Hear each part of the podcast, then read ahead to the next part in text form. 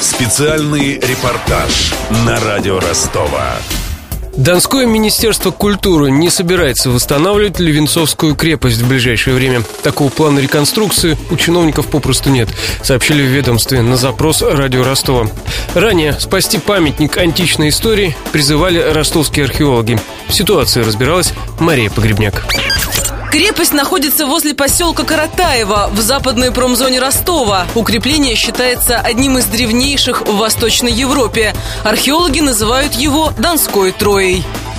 Для справки. Фортификацию площадью в 8 гектаров воздвигли племена северокавказской культуры в 17 веке до нашей эры. Это единственная на юге России каменная крепость времени средней бронзы. До наших дней сохранились основания крепостных стен, сооружений из огромных каменных глыб, мегалитов, а также некрополь городища и отдельные скифские могильники в курганах. Первые раскопки на территории крепости начались почти сто лет назад. До сих пор не исследована и половина ее площади. С конца 70-х Донская Троя под защитой государства государства как археологический памятник федерального значения.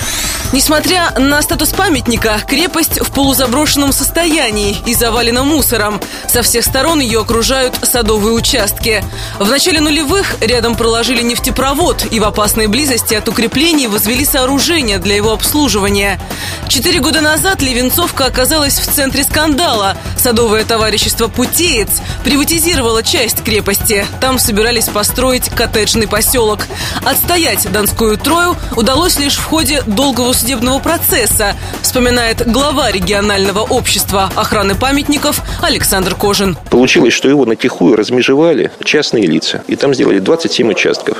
И в суде пришлось доказывать, что это земля особенная, что это земля историко-культурного назначения, что это значимый памятник археологии. И после долгих судебных тяжб, это был сначала районный суд, потом областной суд, потом апелляционный суд Ростовской области, и удалось принять решение в пользу памятника. Иск Министерства культуры был удовлетворен. Пару лет назад группа предпринимателей-энтузиастов хотела за 30 миллионов рублей превратить крепость в археологический заповедник наподобие Атанейса в Недвиговке. В планах было проложить дорогу к будущему музею, а его экспозицию частично разместить под открытым небом. Даже собирались восстановить жилища древних левенцовцев для наглядности.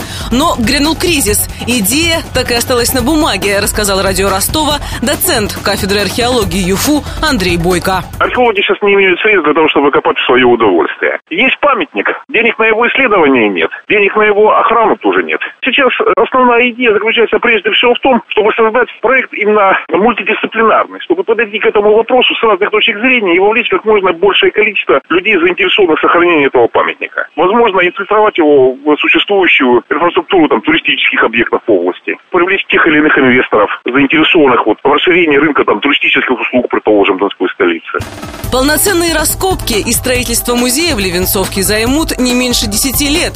Потребуется до сотни миллионов рублей. Затем каждый год придется тратиться на содержание археологического заповедника, считает директор музея Танейс Вадим Перевозчиков.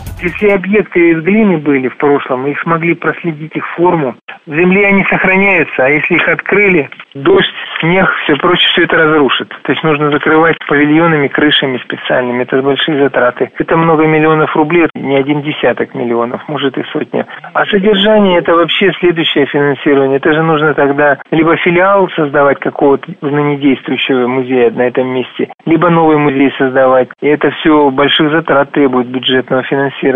Государство тратит около 10 миллионов рублей на содержание этих объектов в год.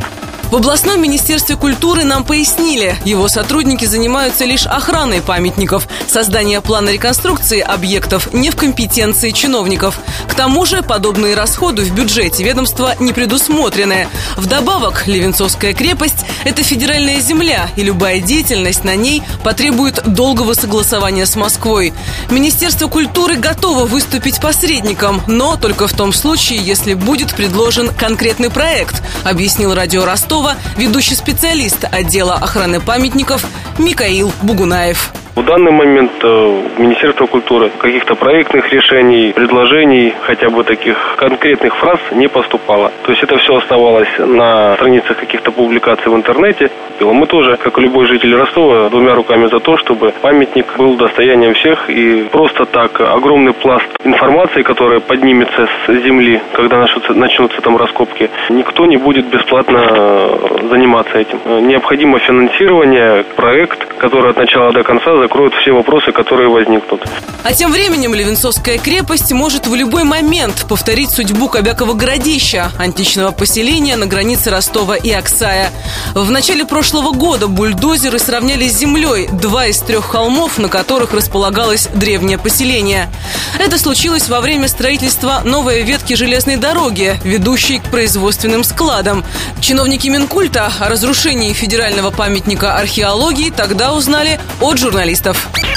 Суд над разрушителями городища все-таки состоялся. По его итогам владельца компании-арендатора участка оштрафовали на 15 тысяч рублей. Над репортажем работали Денис Малышев, Мария Погребняк, Глеб Диденко и Александр Попов. Специальный репортаж на радио Ростова.